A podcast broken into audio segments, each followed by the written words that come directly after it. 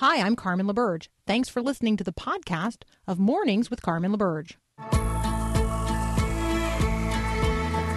Encouraging you to live as an ambassador of God's kingdom in the world. This is Mornings with Carmen LaBerge on Faith Radio.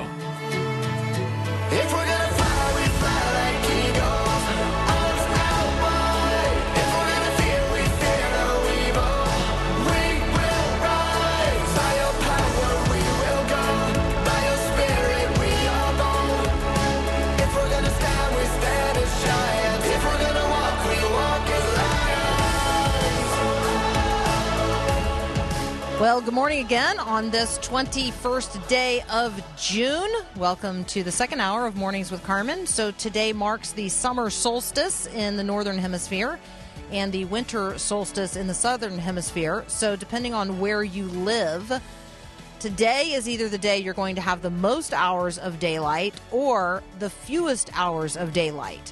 So uh, I remember visiting Alaska um, over this particular date a number of years ago. I think it was 2009, and enjoying a full 24 hours of light. Now, to be fair, the sun does set in Alaska, at least where we were, on on this day, but just barely. Like it dips just below the horizon and then it comes right back up. And that's a pretty cool thing. Um, and so, depending on where you are today, either the most hours of light or the fewest hours of light. And I think it's a good conversation for us to have in the culture. Great, uh, great conversation for us to have with one another um, about the God who initiates all this by saying, What? Let there be light. Like that is the first act of God in creation, and that is really cool. He turns on the light. And then if you go all the way to the end of the book, you discover that um, in in the ultimate reality, in the ultimate reality, there's going to be no need for the sun S U N because the sun S O N is going to be so radiant. And so there is this light in heaven that is all the time everywhere um, without shadow. So now just think about that for a moment. So today is there's going to be a lot of light for most of us who live in the northern hemisphere. A lot of light. What are we doing with all that light? And what are we doing as the people who abide in, who are the disciples of the one who is the very light of the world? Are we living as light bearers? Are we allowing our light to so shine before others that when they see our good works, they glorify God who is in heaven? Are we shiny like Paul refers to in Philippians, that, that we should shine like stars, even though we live in a dark and perverse generation? You know, go be shiny. Are we shining? And Paul uh, Perot is always good to tell me what like what day it is on the calendar. And so today is Holy Spirit Monday, among other things. Also National Take Your Cat to Work Day, which I'm completely ignoring. But it's Holy Spirit Monday. Now, every day for us as Christians should be Holy Spirit Monday, Holy Spirit Tuesday, Holy Spirit Wednesday. But this one actually somehow made it on the calendar. So the calendar calendar. So on this Holy Spirit Monday, and on this summer solstice, on this longest day of the year for many of us in the Northern Hemisphere, how are we going to be people who are shiny, who radiate the Spirit of the living God out into the world that He so loves, um, that others might take note, take notice, and be like, there is something going on with the radiance of that life. And then you and I would have opportunity to give testimony to the one indeed who shines within us, not just today, but for all eternity. Dr. Linda Mintle is going to join us next. She hosts the Dr. Linda Mintle Show as well as um, her website. And we're just going to talk about a number of things. One of those is coping, how, how we can cope if we've got a difficult dad. That's up next here on Mornings with Carmen. Basket full of sandwiches and wieners. Then lock the house up. Now you're set. This is my fight song. Take back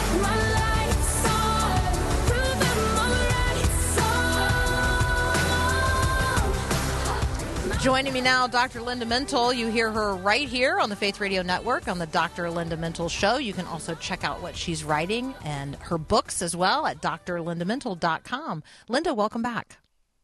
Good morning, and I, I want your listeners to know that I continue my protest against woke coffee. It's uh it's quite the battle, but I'm I'm standing firm and standing my ground. All right. So, oh, that's good to know. Incident. So I'm I'm just I'm just stay I'm hanging in there with my uh, my uh, view here. You know, you have to take your stand somewhere. This is a good. This know, seems like a good good place to stand.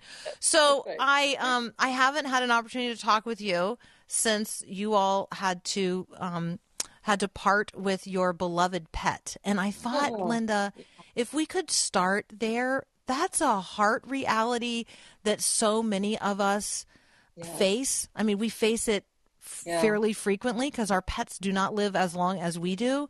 Um, Right. And so, will you just visit with us for a moment about why is it that we get so attached and love them so deeply, and and then you know how do we do what you guys have just done, which is say goodbye to a beloved pet? Yeah, it's so hard. And I know when I posted about it, I had so many comments and so many people and uh, you know, talk about they had to do the same thing and, and how difficult it is. And I think because they're so integrated into our families and they become part of our families. Now, they're not our children, but they feel a little bit like that because they're constantly with us. Our dog had had been around our family and with us for 14 years, which is a very long time. Um, she was with us when our kids were still at home and as our kids left home. And she also was the comfort dog here at the medical school that I teach in. So she came to work with me every day. So, um, you know, she was such a part of everything that we did. And, you know, animals, especially I think dogs are just so unconditionally loving. They, they don't judge you. They're always there waiting for you. They always greet you. And uh, when it comes to the time when they get really, really sick and it's just so difficult uh, and you have to make that hard decision, it is just really, really difficult. And the loss is palpable. I mean, you feel it. I, I felt it for a, an about a week, really intensely. I was having dreams. I was crying, uh, you know, at, at different moments. So uh, it's just a big loss in people's lives because of how attached we get to these animals.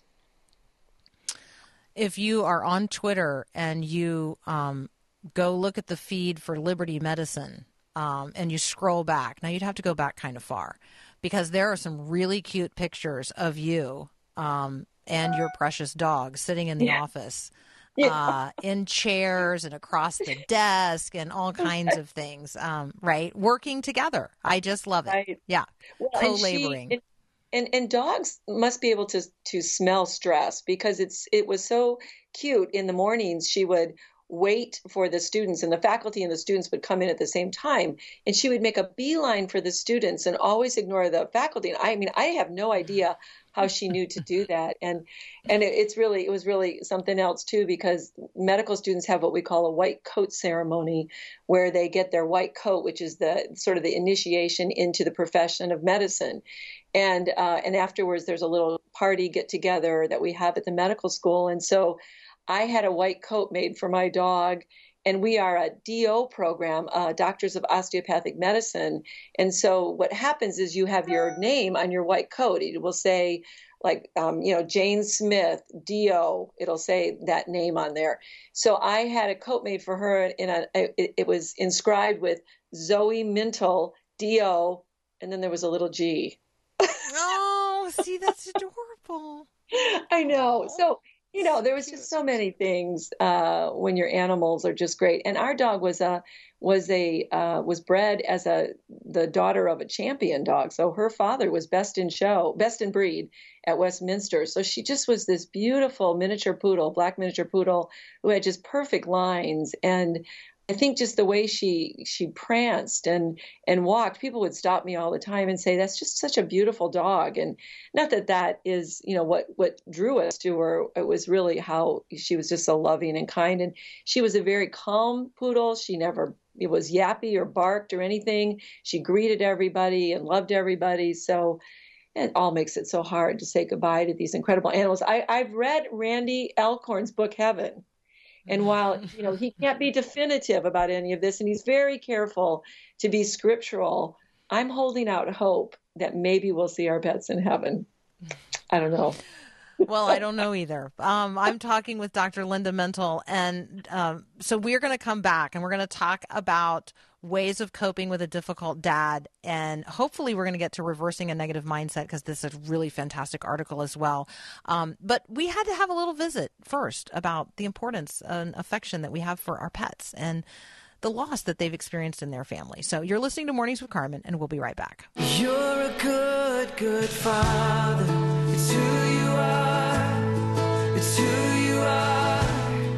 Continuing my conversation with Dr. Linda Mintle, you can find the two articles that we are about to discuss at drlindamintle.com. Linda, we have just passed Father's Day, but um, you know there are those who are coping with a difficult dad. So can you can you talk about um, equipping us to do that? Yeah, I'm glad you brought that up, Carmen, because it isn't always easy on these holidays when people grow up with parents, either mothers or fathers, who are abusive or who are mentally ill, who are struggling with addiction, you know, and it, it makes it very, very difficult because it gets at the the attachment um, that we all develop uh, in in either a really positive way or a not so positive way. Uh, those early experiences in our lives with our parents really set the stage for how secure we feel uh, as we're growing up. And I, I love the song that you played, that "Good Good Father." It, I used that at the end of my psychiatry course, where I showed the story of Simone Biles, who grew up with a very difficult circumstances. Or her dad wasn't around, but uh, her grandfather adopted her, and it's the story just turns out beautifully at the end. So I want people to know that even though you might have a difficult father or difficulty with your dad, there can be a great um, turning because of the power of Christ in, in us. And as you mentioned, Holy Spirit Monday, Holy Spirit in us gives us the ability to really handle things that are difficult in our life. So one of the things that's really important is we always we always mix up this idea of honoring our father with thinking that we have to subject ourselves to really toxic um, you know issues in our life. And that isn't what that's about. So one of the most important things and a lot of people have read the book boundaries and understand what boundaries are you really have to set some boundaries so that you try to be with your father. You try to have conversations and then if it starts to become abusive or or or it starts to go south for whatever reasons then you have to know how to cut it off and to say you know right now i cannot continue to have that conversation with you um, because of the way you're talking to me so i'm going to have to hang up but I, I i do love you and i do want to try to have a relationship it's really hard to do because of all the emotional arousing that happens with that. But that's really where I, I try to work with people in therapy to get them to. And then, you know, if there's addiction with your your father and you're having a conversation or you're in a situation and maybe he's drunk and he's not acting very kind at that point, you you simply say, when you're sober, I'll be back, but I, I cannot do this while you're in this state. And again, it's being respectful, it's being kind, but it also is setting that boundary. So that is really, really important. And probably the second thing that is just probably the most important is our ability to forgive and to understand the hurt that we've experienced. And it's so important for people to know that when they're hurt and they forgive somebody, it doesn't mean that you're condoning the act. It doesn't mean that you're minimizing what happened to you it actually is, and I love the definition that Dr. Robert Enright gives. He's at the University of Wisconsin. We're actually doing research with him on a forgiveness project at our school, but um, he says that it's the it, it's it's the right you give up your right to be to to the offense that was done to you, and you choose instead to forgive somebody, and that is just critical into our own mental health, our own spiritual health, moving forward, where we have to continue to forgive. And I'll tell you, I'm very concerned about what is happening in our culture with the area of forgiveness. I think it was Tim Keller who wrote a really great article, and it was called The Fading of Forgiveness. And he was talking about how in our culture, we're getting more and more into this thing of, you oppressed me. I'm not going to forgive you. I'm going to continue to hold on to that. And I'm going to get myself in a power position so I can oppress you back. I mean, this is very revenge oriented. It's not a good thing. It, it, does not go well for a person if they hold on to that. So, forgiveness is one of the big things. Forgiveness, and then tie that to mercy. And um, again, mercy seems to be somewhat lost in our culture. Think about cancel culture, and the minute somebody makes a mistake, people are jumping on them and, and want to have some type of, you know, consequence right away rather than uh, dealing with people in a way that's merciful, that acknowledges what has happened, but also, you know, extend mercy to people and understand that people can grow and they can change. And that's that's that's really important when we're dealing with our difficult dads. Yeah, knowing their origin story, I think, um, always helps as well too. Like, gives me a little bit different perspective. So, if you want to read um, that entire piece and and have be equipped with this entire list of skills that Dr. Linda Mintle is providing for us on ways of coping with a difficult dad, you can find that at drlindamintle.com.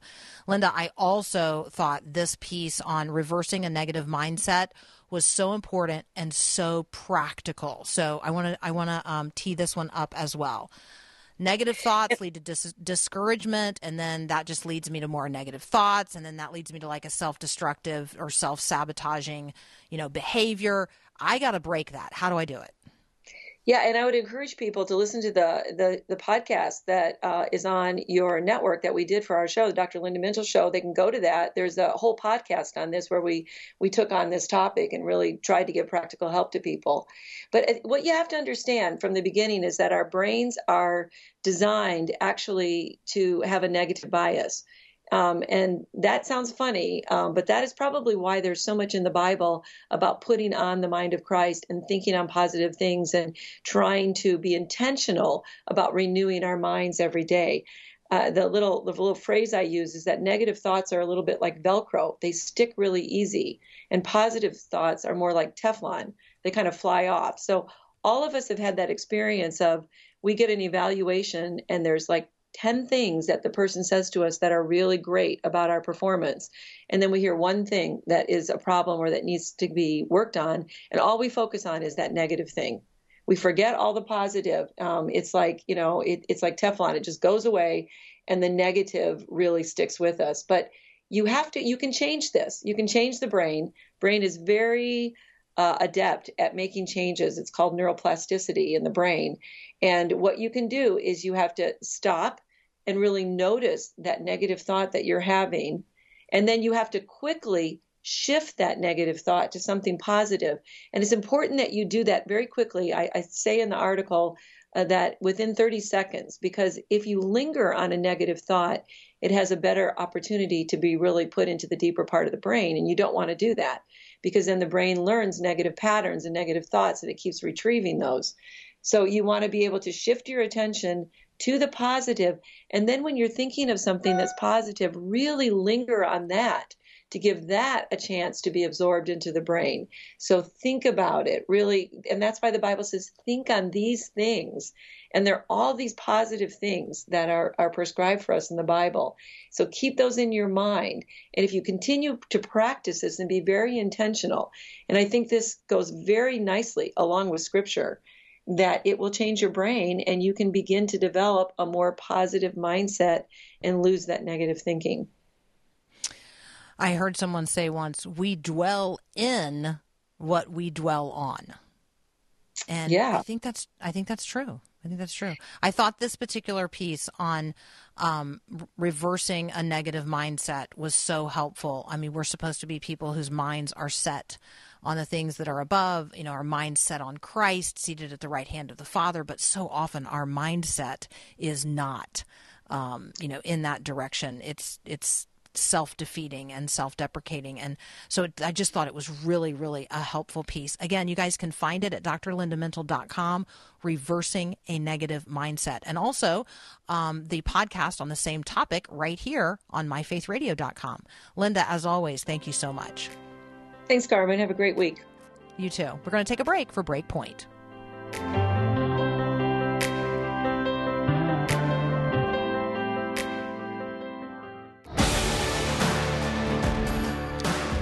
So we love to catch up with World Magazine's uh, editor in chief, Marvin Olasky. I love to talk with him. Today, he's joining us for um, a pretty unique conversation. He has written a book entitled Lament for a Father. It is a it is an agonizing and raw and honest and ultimately beautiful book about his own dad. And so um, settle in for my conversation with Marvin Olasky. We'll be right back. This is Max Lucado.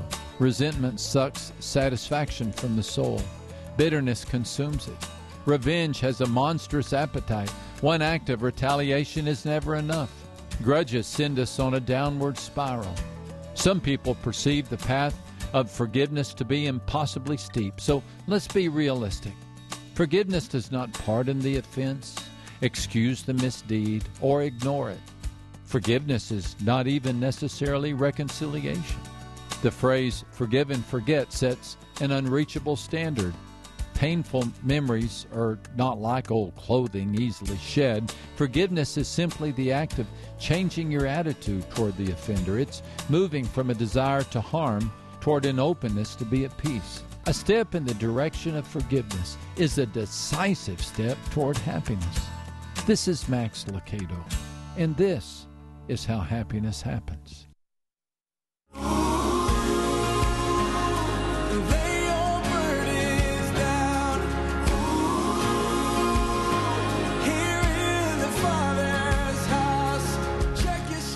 Marvin Olasky has joined us before. You know him as the editor in chief of World. Um, you find him at World Magazine. He is the author of more than 20 books. He spent 25 years teaching journalism at the University of Texas. He is the dean of the World Journalism Institute. He is a published author.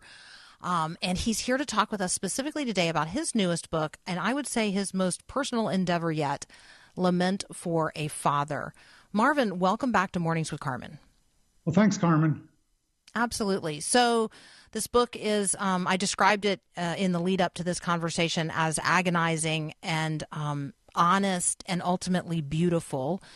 For folks who haven't read it yet, um, this is the story of a boy who became a man, who became an investigative journalist, who then applied those skills to discovering um, a particular truth, and that is the particular truth about his own dad. So, Marvin, why don't you tell us a little bit about the experience um, that you went through in in preparing to write this book, and then in the writing of it? Well, sure, agonizing, but also stimulating and exciting. Uh, my father was very reticent.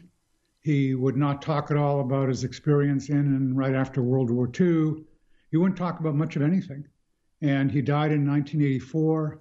And I really didn't know much about his past or how he became the person he was. What I've learned in this process is that even if our father died many years ago, uh, there are still lots of ways to find out. I interviewed 10 of my cousins and got their impressions, but particularly using the internet, I went back and learned what kind of music he listened to in the 1930s, learned about his education, learned about difficulties he had, uh, learned about his professors in college and what they were teaching and how that differed from the Orthodox Judaism in which he was brought up. So I could just learn a lot by doing research. So this is it's a book about my father, but it's also in a way a, a how-to book to for people to find out about their own fathers.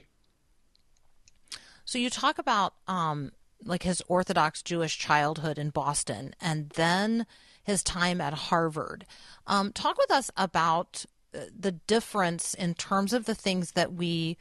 uh, Because I think parents face this today, right? Kids go off to school and they learn things that are different than the things that they learned um, in our homes as people of faith. Ta talk about that in terms of your of your own dad um, and how his the the intersection there between maybe spiritual truths and and things that he learned about the world. Uh, He grew up believing in the Genesis history of how we are who we are. Uh, namely, there's a Garden of Eden, Adam and Eve are real people, there's sin, and all the consequences of that. Then he goes to Harvard, and his father wants him to be a doctor, but he's miserable in chemistry and other pre med subjects.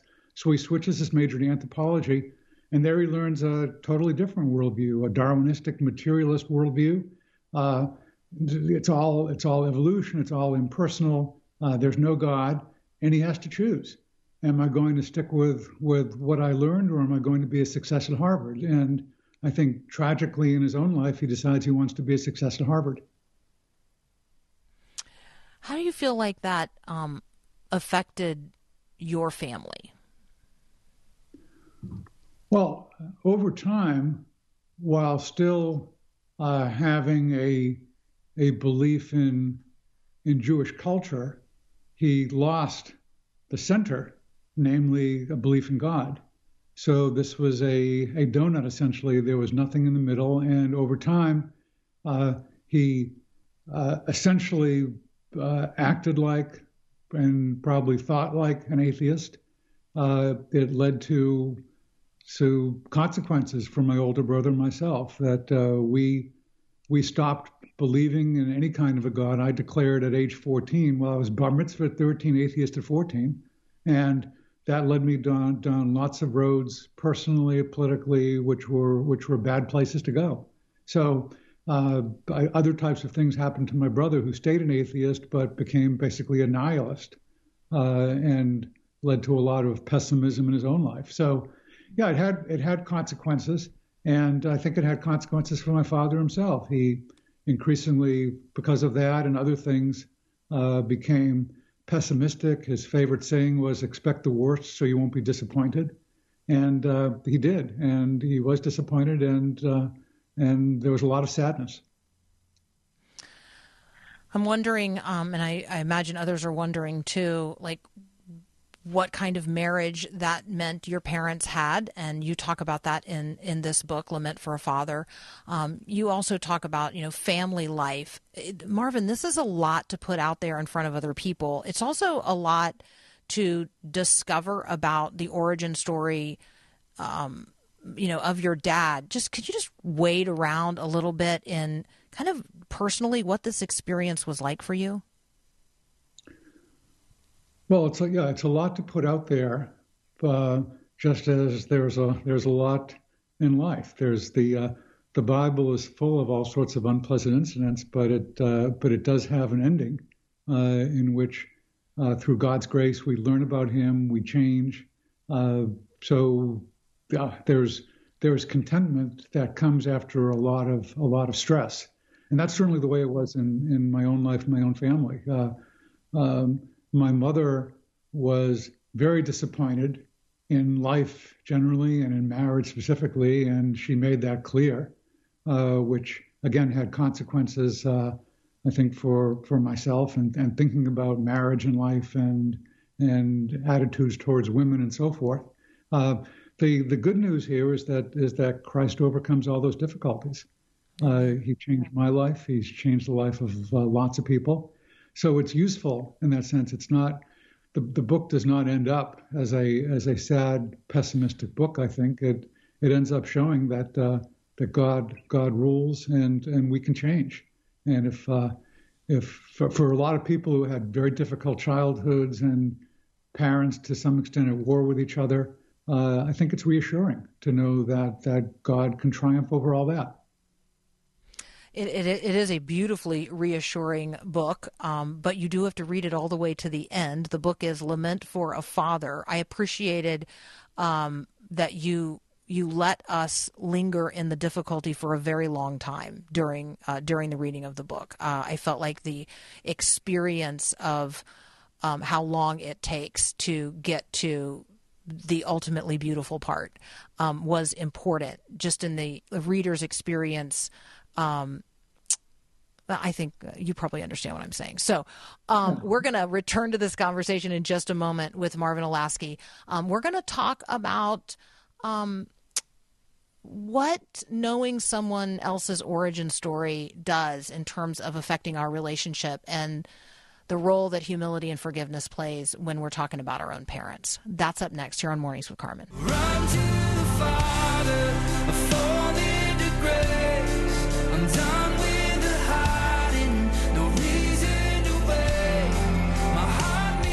Continuing my conversation with Marvin Olasky, we are talking about his new book, Lament for a Father. This is an opportunity for us to delve into origin stories, um, to think about how we might research our own family history and the histories of our parents, um, that we might come to know them better, that that might positively affect uh, our relationship with them if they're still living. It also might provide a way for us to understand them with humility and forgiveness if they have already passed on. So, Marvin, let's dig around in that a little bit. How do you think knowing someone's origin story affects our relationship, um, or maybe just affects us? Well, it, it really helps whether we're engaged in evangelism or just day to day conversation to know where a person's coming from.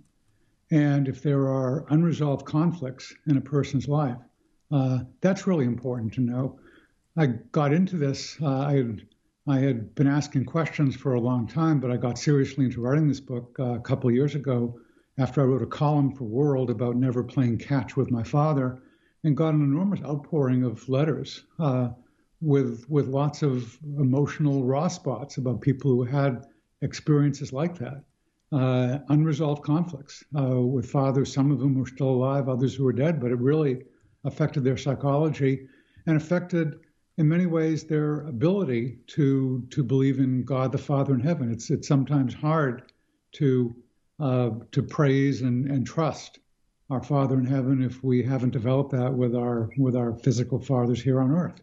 So it's it's it's huge uh, and much more than I expected. Again, from that column, just just hearing about all the unresolved conflicts. So this is this is a this is a book for people who uh, had Father's Day yesterday and and felt mournful and sad about their experience with their own father.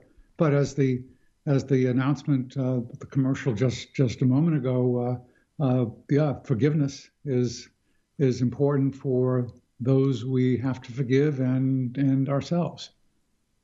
Yeah, let's talk about let's talk about the role of humility and forgiveness. I think it takes a measure of humility to start um, engaging in the kind of uh, of research that you did to um, to produce this book. It takes humility to um, consider the humanity of our parents. Uh, and forgiveness is a huge part of this. So, can you talk about humility and forgiveness?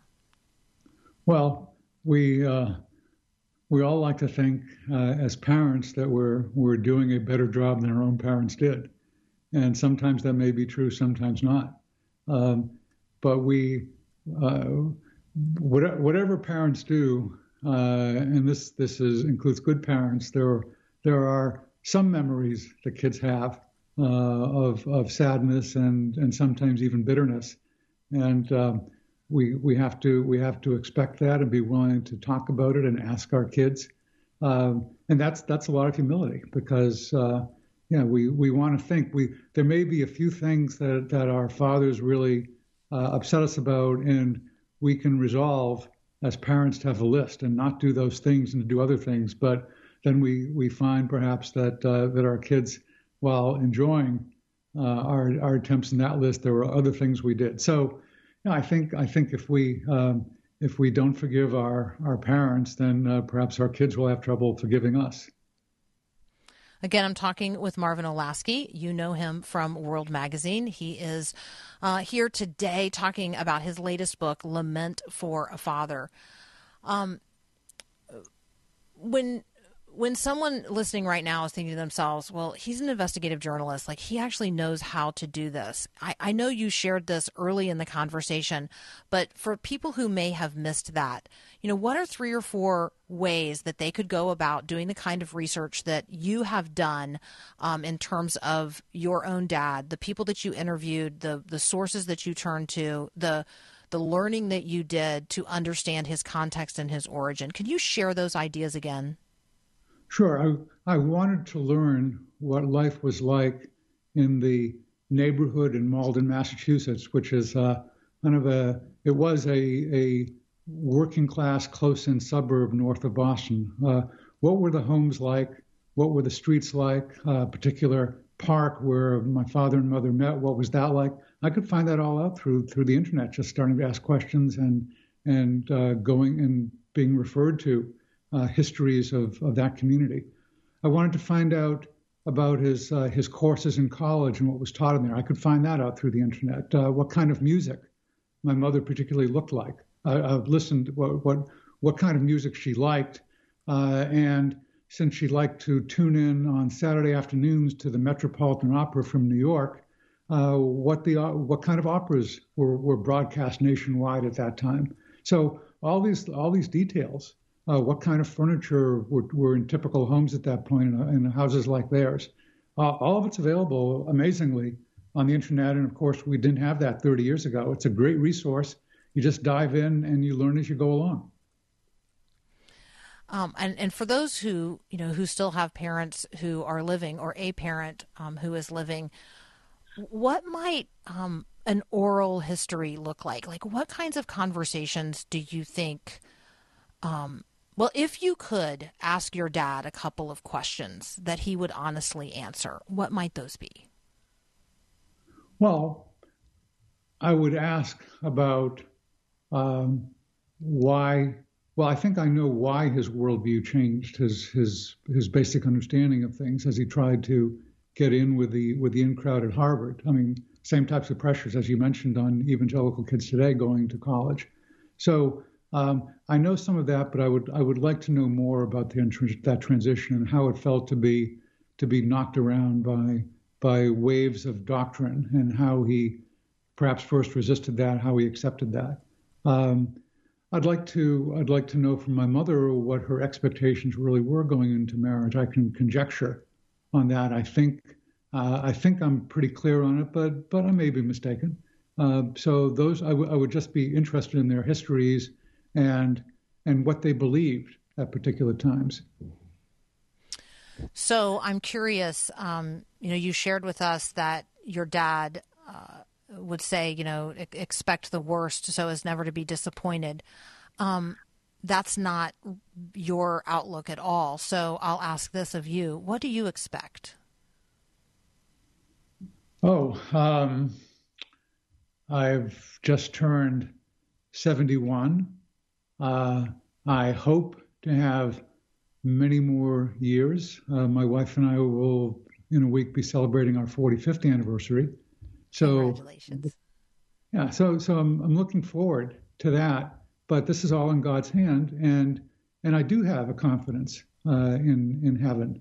Uh, don't know exactly what it'll be like, but it'll be good, and I am I am looking forward to that really as the as the next stage in my life. I'm not I'm not in a hurry to get there because I am I am so blessed here on earth. But um, yeah, I am I am uh, I, I don't think I have the the dread of death that's very common among people without faith in God and without a belief in heaven. Marvin, what a delight to talk with you. Um, thank you so much for sharing this really intimate, important look, not only into your own family, but really into the conversations that we all long to have and things that we long to know um, in terms of the origin stories of our own parents help us understand ourselves better, but certainly understand them better and uh, cultivate a real genuine appreciation for them. Um, so thank you so much. Thank you, Carmen. Absolutely. That's Marvin Olasky. The book is Lament for a Father. We'll be right back.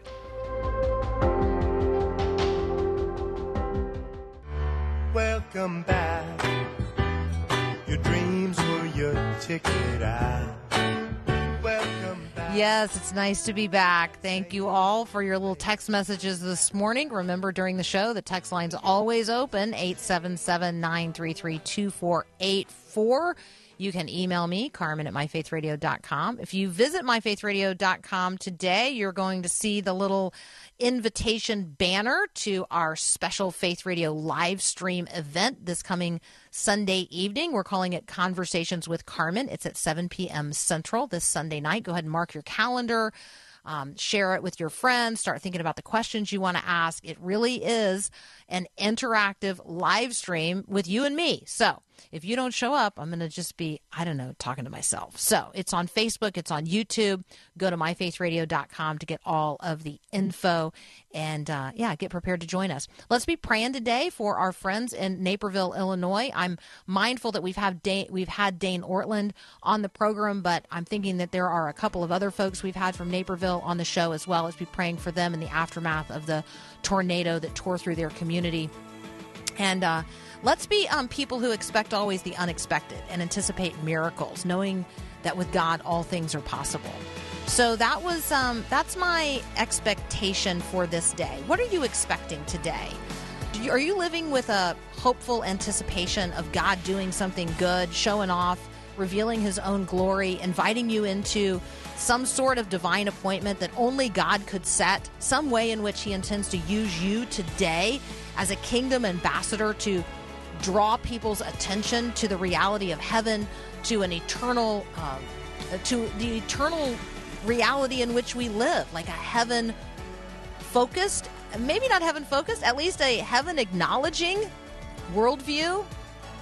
Let's be expecting the unexpected. Let's be anticipating miracles. And let's be trusting that with God, all things really are possible. Even that which right in this moment seems impossible to you. Have a great day, and God bless.